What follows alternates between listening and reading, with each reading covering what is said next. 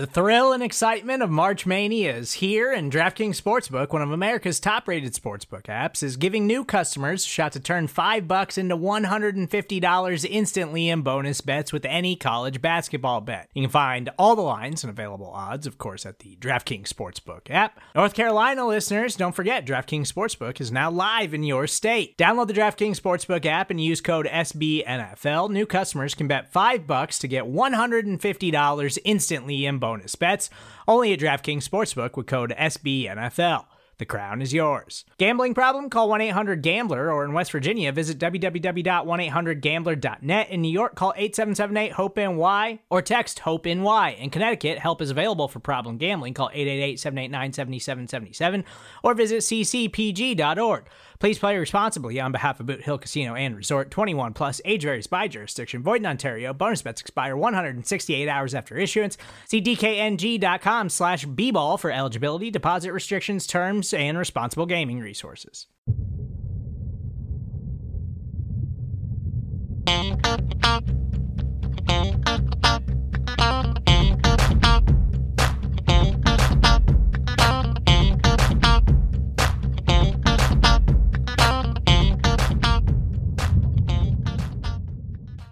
Hey there, Buffalo Bills fans. Welcome back to Believe, a Buffalo Bills fan podcast here on BuffaloRumblings.com and everywhere else you go to get your fine Bills related podcasts. My name is John Boccacino, talking to you here on a beautiful weekend in upstate New York as the Buffalo Bills are preparing to take on the Indianapolis Colts in a massive uh, game with huge playoff implications, uh, both for the Bills and the Colts. And before we break down the game, the key matchups, and those implications, I do want to bring on my colleague and co host, Jamie D'Amico. Jamie, great to have you back, buddy, especially after we both nailed our predictions for the Bills trouncing the Jets last week.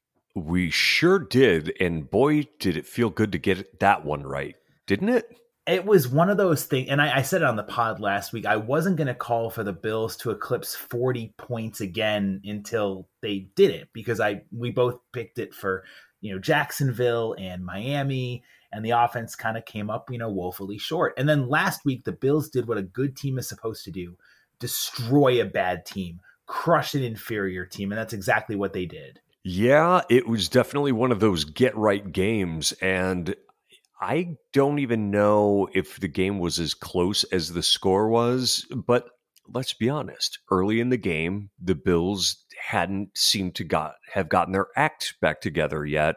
So when Josh Allen came off the came off the field after that series in which he got sacked, eh, he looked like he was snarling mad, and I think that that woke his teammates up a little bit. Oh yeah, I mean, you could definitely tell there was a, a, a, critical moment in in the in the the game, and when the Bills were able to drive downfield and get that touchdown right before the half, I mean, beautiful play calling by Brian Daboll. I loved the use of Matt Breida. Um, I did like the fact that you know Josh really was on on point with his passing game. Stefon Diggs had a monster effort, and it was huge to get that touchdown pass to Diggs right before the half. I believe that started a stretch of four drives with touchdowns for the Bills as they salted away again a game against an inferior opponent. And that's what you want the Bills to do. And that's what that offense is capable of doing is putting up points in a hurry. Uh, the defense just threw around the Jets offensive line like they were rag dolls. Uh, Mike White was uncomfortable from the get go. And the fact that every member of the secondary had a takeaway I mean, that's unbelievable. You have Taron Johnson and Trey White, Levi Wallace getting their interceptions along with Jordan Poyer, and then Micah Hyde with the fumble forced and recovered. I mean, Jamie, that's pretty rare for a Bills uh, team to have five members of the secondary come away with turnovers. And I do want to point out that you are the one who said in advance that Mike White was going to be turned into a turnover machine. And that was the best prediction you've had since we've done this by far the most accurate since we've been doing Believe together. Yeah, thanks, buddy. I, I think I called for three interceptions. So four was a godsend. Four was a blessing. you knew what was coming.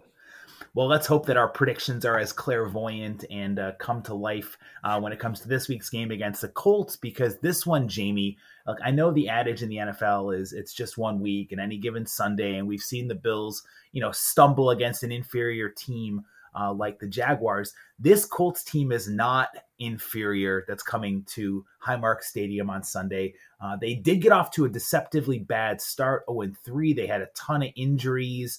They are full, getting really healthy uh, at the moment, while the Bills are dealing with some pretty si- sizable and significant uh, issues uh, for the team to deal with with the Colts. Jamie, this game, did you know this game is huge? Not only is it a rematch of last year's wild card game won by the Bills 27 24. But if the Bills somehow were to lose this game on Sunday, they would fall out of first place in the AFC East to those red hot Patriots who have won five games in a row. And the Bills could fall as far as seventh place in the conference. That's incredible because with last week's win, the Bills thrust themselves into second in the conference.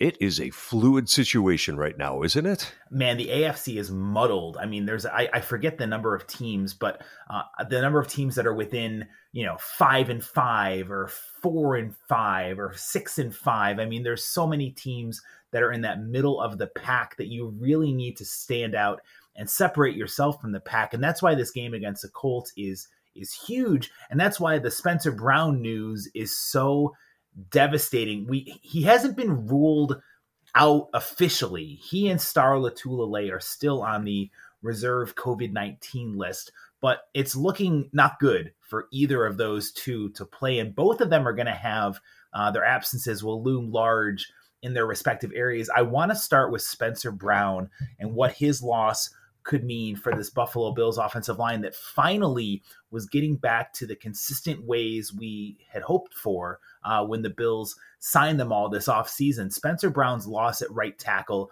is going to be a huge absence if he is not on the field on Sunday. What do you do if you're Sean McDermott with this offensive line? I signed Bobby Hart. Hardy har har. oh my gosh, I wish it wasn't true. I know. Bobby Hart has the worst grade of any offensive lineman, according to Pro Football Focus, and the Bills just signed him because he can't stay with the team anymore. After the Bills cut him off after spending the summer with Buffalo, he signed with the Titans. I believe he started one game and then was kicked to the curb. And now he's coming uh, to, to Buffalo. You know, Jamie, I'm going to put something out there that's a radical thought. And I don't know if it's going to come true. I don't know if it's a good thing if it happens or not. I got a sneaky feeling they're going to start Bobby Hart at right tackle tomorrow. After being with the team for only a couple days? Yes. Do you want to know why? Yes. So here's my thought on this. What has worked for the Buffalo Bills when it comes to the right side of the line? Um, obviously, Spencer Brown has been a major asset, but we've seen Daryl Williams cannot handle being kicked out wide at right tackle. He is getting abused. He's getting pushed around. He's getting beaten pretty badly uh, in his matchups. And the Colts have a lot of talent on their defensive line, led by uh, DeForest Buckner uh, and also um, Kwity Paye, their talented rookie. They've got some really good um, speed playmakers on that defensive line. I think what the Bills are going to do, they want to when you're when you're missing two starters on the offensive line and Jon Feliciano's on this IR and uh, obviously Spencer Brown if he doesn't play that's two starters that are missing from this unit. I think Sean McDermott wants to strive for consistency on the offensive line. And I think he's going to keep the interior, the place that can be the hardest for Josh to stay upright, the same. He's going to keep Ike Boettger at left guard, Mitch Morse at center, and I think he's going to swing and push Daryl Williams back inside to right guard, which would mean you'd have the newly signed Bobby Hart out at right tackle. But I don't think the Bills want to mess with having Ryan Bates out there because then if anything happens to him or Mitch Morse, the Bills don't have a center on their active roster. And that's a major trouble spot, too. So I think they'd rather deal with the limitations that Bobby Hart brings and at least give their best three inside offensive linemen the starting gig. Right. Yeah, I don't want that. So I think that there is an alternative to Bobby Hart playing in this game. and that would be rookie Tommy Doyle, who came in for a snap last week and get, readily got burned.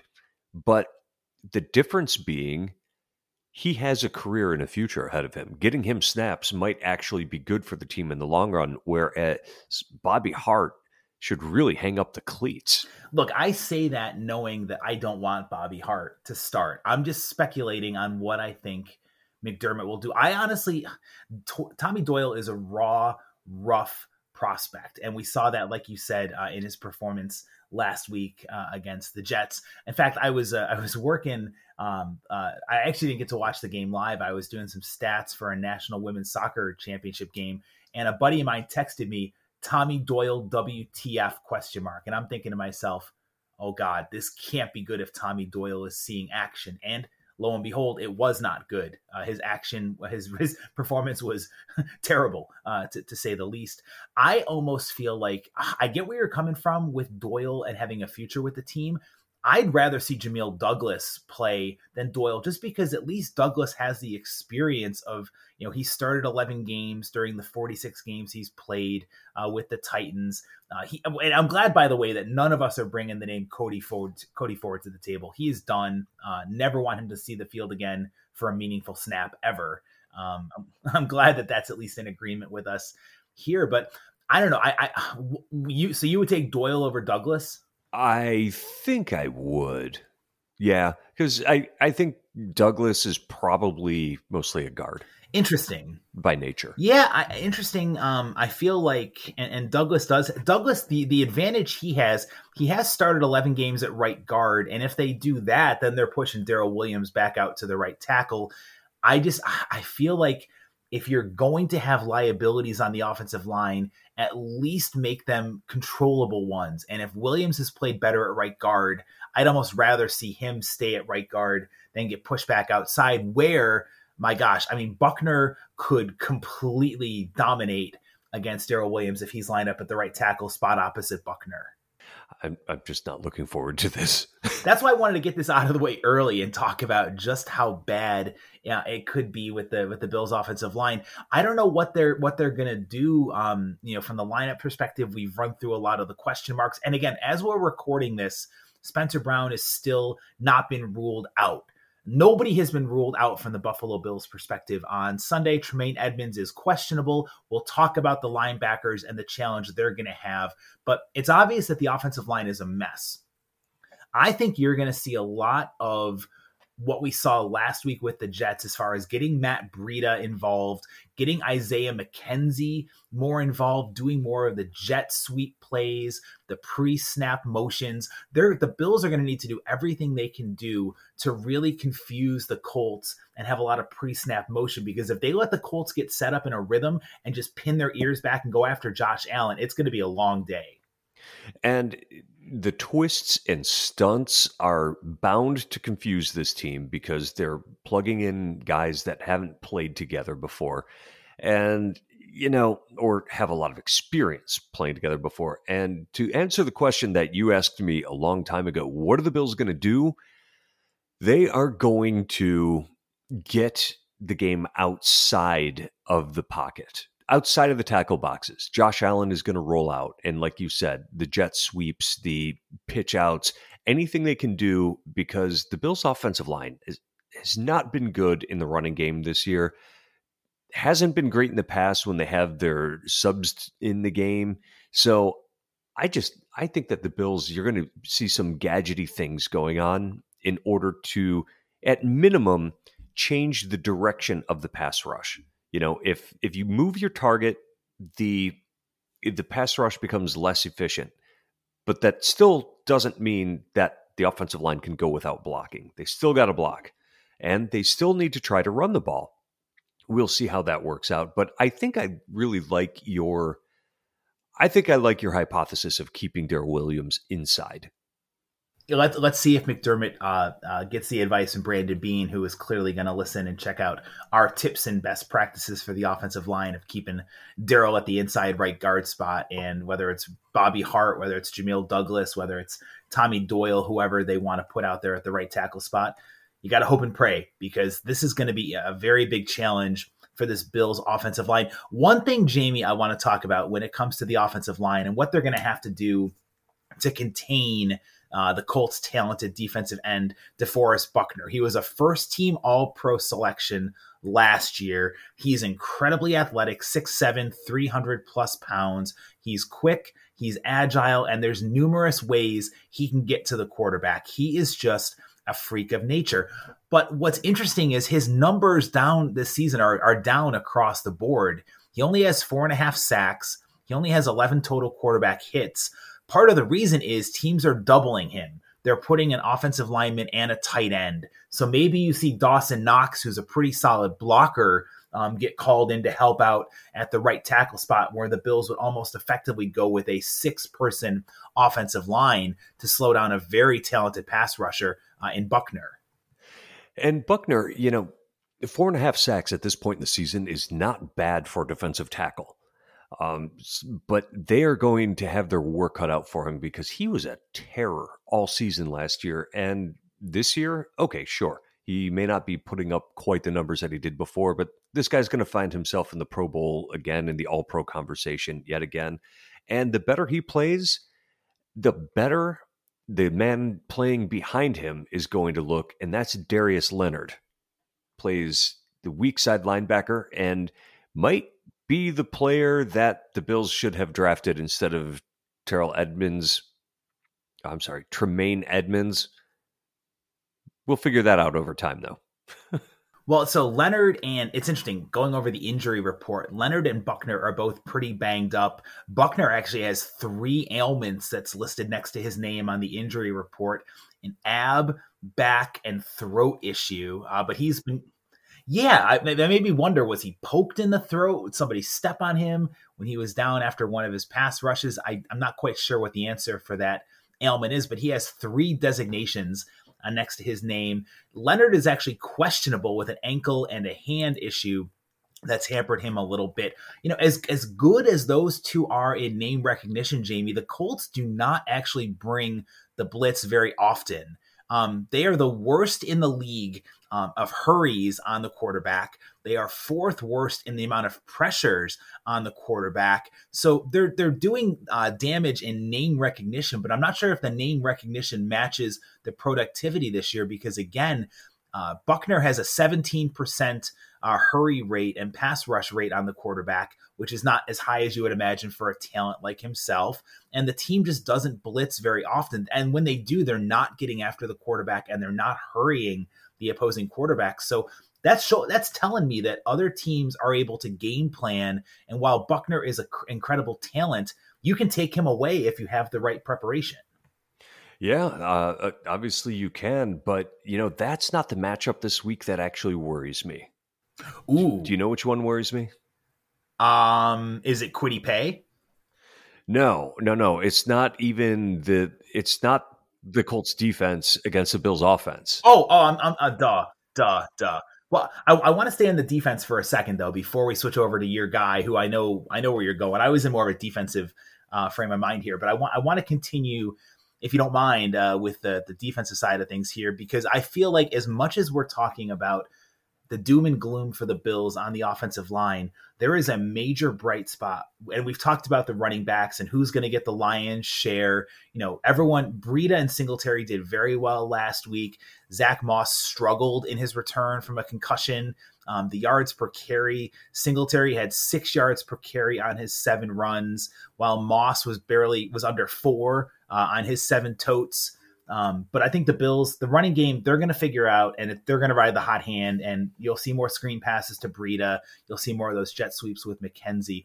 I think Jamie, as much as we're worried about the offensive line for the Bills, if they're able to give a modicum of time for Josh Allen, Josh Allen's going to have a field day on Sunday because the Colts are incredibly beatable and vulnerable in their secondary. Yes, they are, and I'm I'm quite looking forward to this.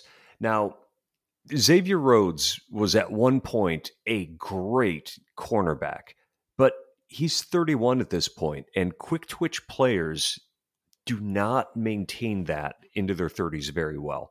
He's still good, don't get me wrong, but he's not what he was when he was 25 and making Pro Bowls. And then on the other side, they have Rock Ya-Sin, a rookie that was drafted in the second round. And does he have talent? Yes, he does. He has talent. He has some size to him. He mean mugs in his team picture, which, you know, that's always a good sign. Um, but he's beatable. And we saw what happened last week when the Bills were facing a team that had questionable a questionable secondary. They went at the Jets without a shred of respect. They said, doesn't matter if you're covered, if you're double covered, our receivers are going to make a play because you guys don't have the talent to go up there and take care of it. That was no more clear than when they did those two consecutive fades in the end zone to Stefon Diggs. And you know, after that first one, Diggs came out of the huddle, looked across the line of scrimmage, and said, same play. and that time they actually scored. yeah, I think that really was a good omen uh, for the passing game last week. And it was interesting how the Jets really refused to break out of their man to man coverage. They never switched over to zone, probably because they just didn't have any faith in their uh, their safeties to provide help over the top. And I think a lot of that is similar. Uh, with this Colts team, although the Colts do have a pretty good uh, nickel corner in in Kenny Moore who they're probably going to want to try to uh, avoid throwing at. But you're right. Rhodes and TJ Carrie have been incredibly burnable, uh, incredibly beatable. So I think a big game is lined up for Diggs, Emmanuel Sanders, and even Gabriel Davis, who had that spectacular catch uh, last week over the Jets. Um, he's going to have a good matchup going up against. And you know what, Jamie? I, I don't, I'm not sure if this is really how you say his name. I prefer to call him Rock Ya-Sin because uh, I think that's a really cool, fun sounding name for the the boundary corner for the Colts out there. Rock Ya-Sin, boy. Um, okay, I'll take it. and that's really where again I feel like um you know the deep down the field it's it's a, it's an opportunity for Josh. The deep ball that was working so well against the Jets is going to be on display. I feel like uh, on Sunday, Dawson Knox also has a really good opportunity to not only help out in blocking uh, but in his pass catching down the field because as good of a cover linebacker as Darius Leonard has been he is banged up. He's got a, a, high ankle sprain, which cannot be easy to deal with when you're shifting and turning and pivoting, trying to cover a receiver downfield. I think this is a great blueprint for the Bills and Brian Daboll to dial. It can't all be the pass. The Bills cannot forget about the ground game, but there's major opportunities for inroads for this offense on Sunday. Absolutely. And we saw that that Brian Daboll can mix it up with the personnel, with the play calling last week was quite fresh. Two tight ends, the pretty much the entire game. Lots of uh, getting the receivers involved in the backfield. It was refreshing.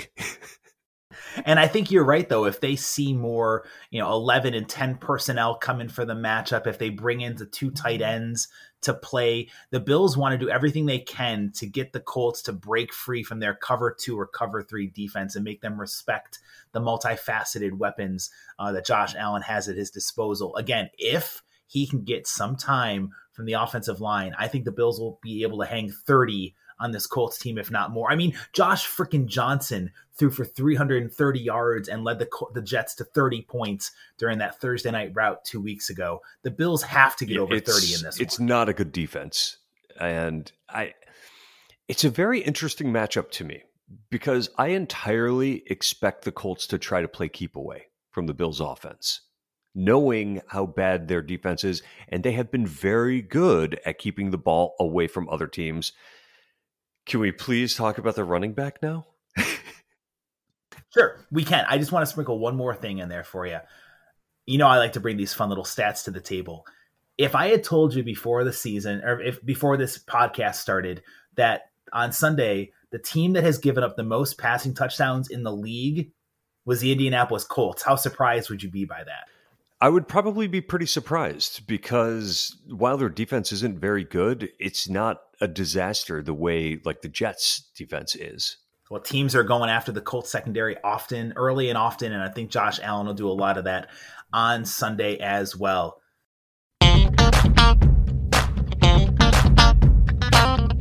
With threats to our nation waiting around every corner, adaptability is more important than ever. When conditions change without notice, quick strategic thinking is crucial And with obstacles consistently impending, determination is essential in overcoming them. It's this willingness, decisiveness, and resilience that sets Marines apart. With our fighting spirit, we don't just fight battles, we win them. Marines are the constant our nation counts on to fight the unknown. And through adaptable problem solving, we do just that.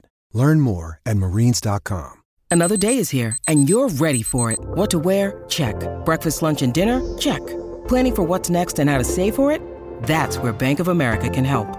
For your financial to-dos, Bank of America has experts ready to help get you closer to your goals. Get started at one of our local financial centers or 24-7 in our mobile banking app. Find a location near you at bankofamerica.com slash talk to us. What would you like the power to do? Mobile banking requires downloading the app and is only available for select devices. Message and data rates may apply. Bank of America and a member FDIC.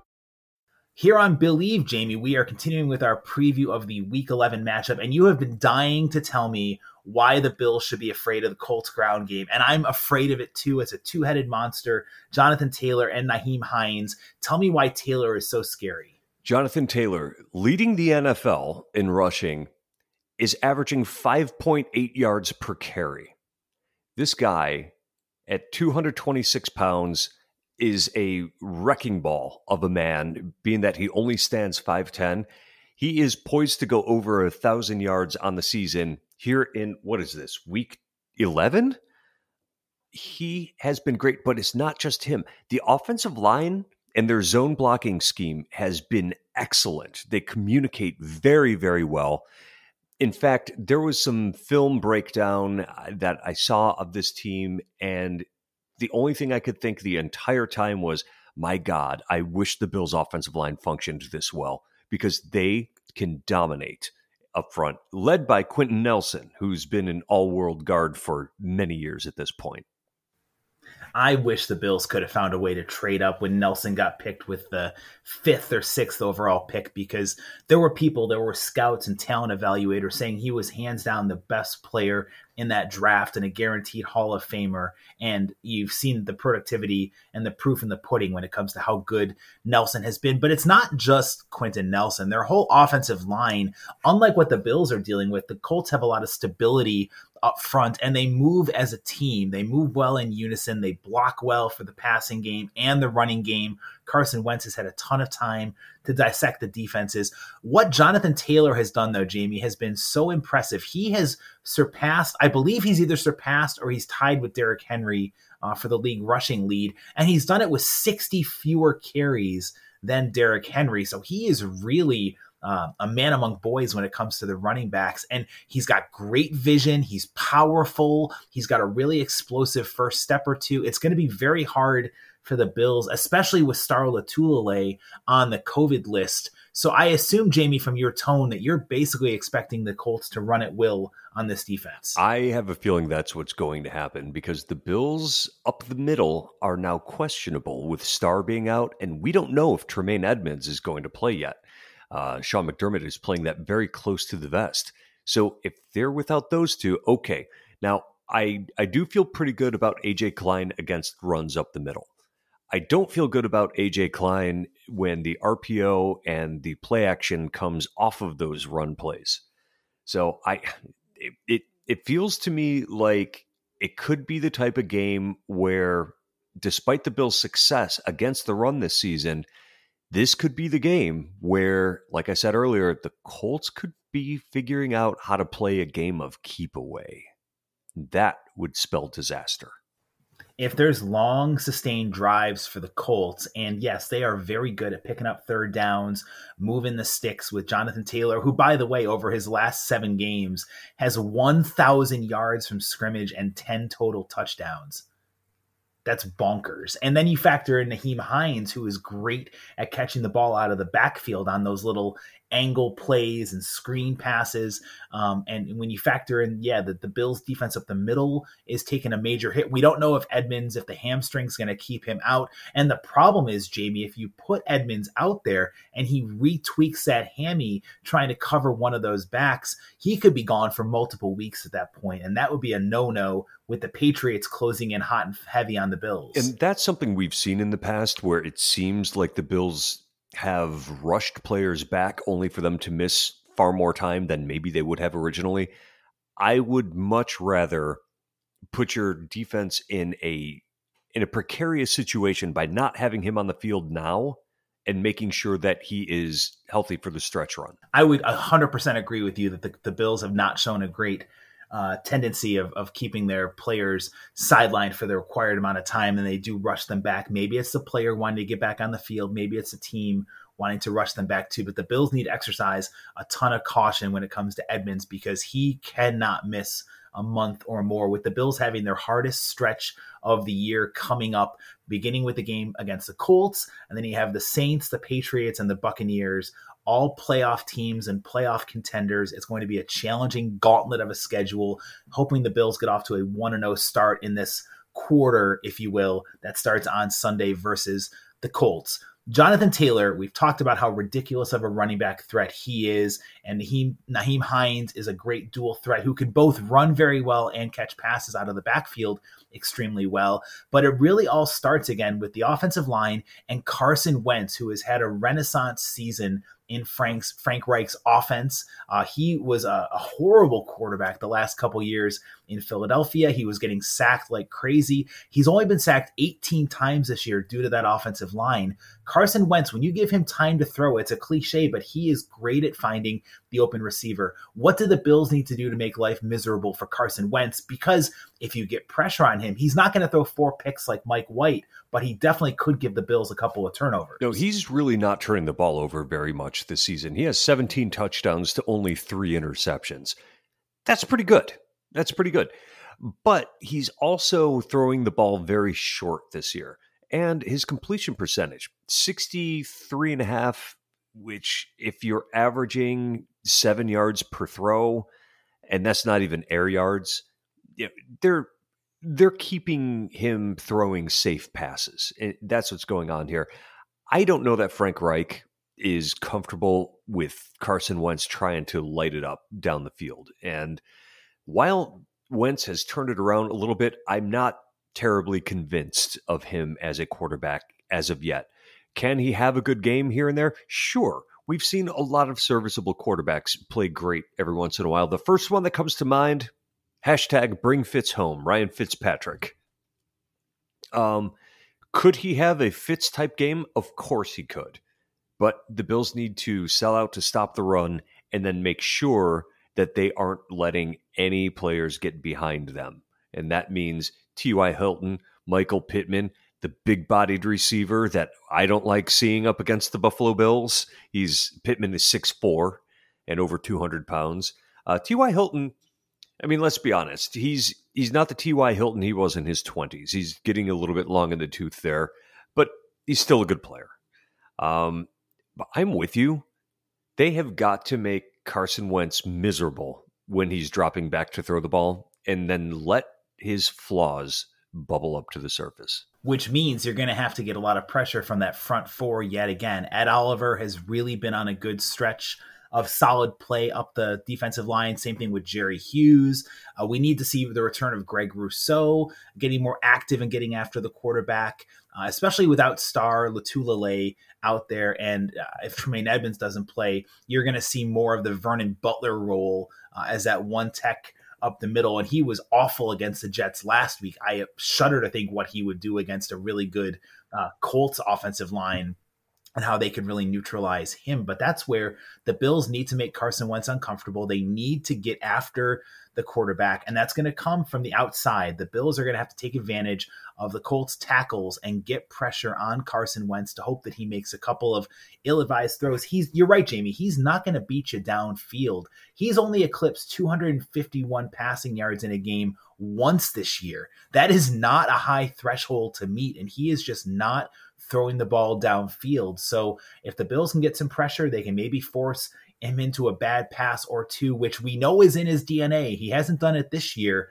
but you know deep down he wants to give the Bills the ball because he's Carson Wentz. He can be a turnover machine if you get after him. Luckily for the Colts, Frank Reich seems to have coached him out of that this season. But I think that's because nobody knows him better than Reich does, who was Wentz's uh, offensive coordinator in Philadelphia for a couple of seasons. And I, I think that I think you are exactly right on the formula of getting to him, but you're going to have to pack those uh, you're gonna you're gonna have to pack the the defensive backs up near the line of scrimmage to make it a little bit more difficult on him. You know, you don't want anybody to get behind your defense, but dare him to try. And now, when you talk about packing the line of scrimmage for the secondary against the wide receivers, obviously we know Tre White and Levi Wallace are the Bills' starting corners, one and two. And your first thought might be, okay, we'll have Tre White shadow Pittman. He has not been the best in his career, Tre White, against going up against receivers like a Pittman, who is again 6'4, almost 225 pounds. Uh, Pittman had a phenomenal field day against the Bills in the wild card round last year, five catches for 90 yards. Um, Levi Wallace is probably going to get this assignment, uh, even though he does struggle against larger receivers. But Tre White, this is his I am, I want Tre White to take this on and say, you know what? I'm the team's number one corner. I'm going to shut down your opposing wide receiver, your best opposing wide receiver in Michael Pittman. And even though Pittman is not the quickest, he's not the best at getting the separation. My gosh, he can jump and go get a ball at its highest point and come down with it. Yeah, I mean, he had himself a game against the Bills in the playoffs last year. And if it wasn't for a really errant pass by Philip Rivers in the end zone, the Colts might have won that game. So, that was the fourth down conversion attempt, wasn't it? Yes, it was. Where they went for it instead of kicking the field goal. Yep. How are you feeling about that now, Frank? Our our seats just to ramble for a second. Our seats for that playoff game were in that end zone when uh, the the Colts went forward and airmailed the ball to a wide open Pittman. And I remember I turned to my buddy Patrick and just gave him a huge high five and a massive sigh of relief because we dodged a major bullet on that one. Well, I, I'm sure when you were sitting in that end zone, you saw the separation that Pittman got when the ball was put in the air, and he said, "Oh, oh God, my gosh, here's the game." Here we go. The Bills are going to be down after being up 24 to 10, uh, and you're going to have to now have the Colts defense and the Bills offense rally against them down the stretch. But thankfully, that didn't happen, and the Bills got that 27 to 24 win. And, and, you know what?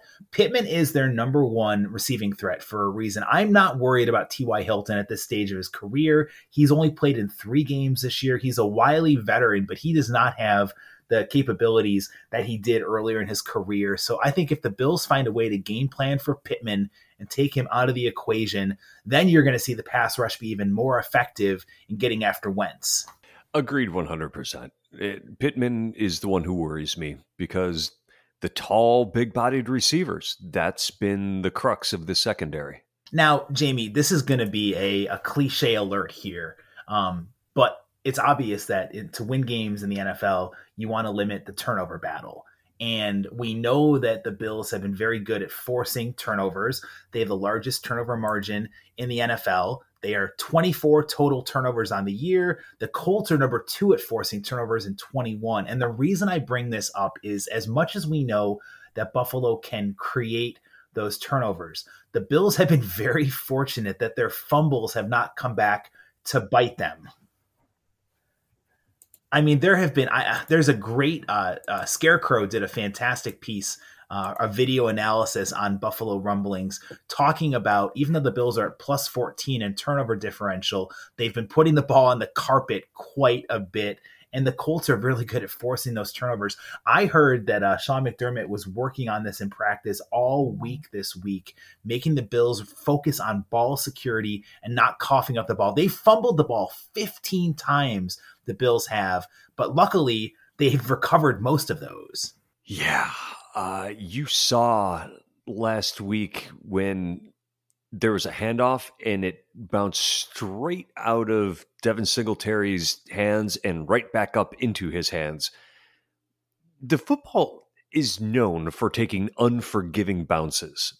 It's oblong shaped. It's not meant to bounce like a basketball.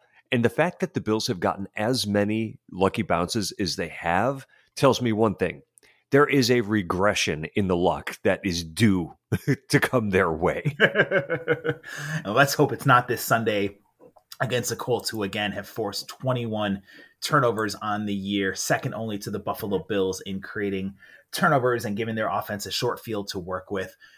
So, Jamie, we've kind of run through, and and, and obviously we've you know this game is going to have massive playoff implications. The Colts are currently in the 10 seed in the AFC with their five and five record. Think about that, a 500 record, and there's teams that are right below them that are 11 and 12 that have four wins. gets you in 12th or 10th place in the conference. And the Bills have six. And if they lose this game, they could fall to six or seven in the AFC. This game, the Bills need to get this win to kick off this key stretch of four games against playoff contenders. What are you thinking is going to happen on Sunday? I'm thinking that the Colts are going to slow this game down, but the Bills' offense is going to have a chance to play well. So to me, it comes down to how the Bills' defense is going to perform against the running game of the Colts, because I think that you're going to see a staggered Bills offensive line perform better than it has in the past, but not up to their regular standards. That's going to hurt the offense. So the scoring is going to be less than normal. I think that I think that the Bills offense and the Colts defense is advantage Bills, but not a huge advantage without the Bills having all of their personnel out there. So what's going to happen in that run game? Well, to me, that's the story. I have a feeling the Bills are going to do just enough to pull this one off. Bills will win this one 24 20. I'm with you, Jamie. I, I I'm picking the Bills to win this one. I've been I, I like the points you bring up. This is going to be a game where the Bills have to do just enough. You know, this isn't college football where you have to get style points and roll up a 40 point blowout win. Although we'd all love the Bills to dispatch of the Colts in easy fashion on Sunday. I'm going to say the Bills. I said earlier 30 was a key number. The Bills will get to 30. They're going to give up some long, sustained drives to the Colts offense. But I say Buffalo in the end has just enough. They take advantage of the weak secondary. They find a way to limit. This is still a really good run defense, even if Star and Tremaine are missing. The Bills are a proud, stiff unit on defense that can really limit the the big plays. I will say Buffalo wins this one 30 to 24 to get to six and uh, to, to get to seven and three on the year, and that's a huge win if the Bills can get this because then they have the quick turnaround and the Saints on Thursday night Thanksgiving. Ooh boy, save room for your feast for that one. oh, the night games that are prime time. Lots of eyeballs on those another chance for us. Remember the last time the Bills had a Thanksgiving game was the Josh Allen fumbled and then said, "The hell with this! I'm getting back my fumble and getting the first down conversion on that fourth down run." As the Bills beat the so-called America's team, the Cowgirls. There's no bitterness in your voice or anything. no, no, no, not as a child of the 90s who grew up watching the Bills get their teeth kicked in by Dallas in two straight Super Bowls. Uh, I know. But we're about gratitude here on Believe a Buffalo Bills fan podcast. And those are our thoughts on how Buffalo is going to fare on Sunday against the Colts. We want to hear from you. Get involved with our podcast on social media. Uh, Jamie is at the Jamie D'Amico. I am at John Boccacino. You can also comment on the articles on BuffaloRumblings.com. For my colleague Jamie D'Amico, I am John Boccacino signing off here on Believe a Buffalo Bills fan podcast.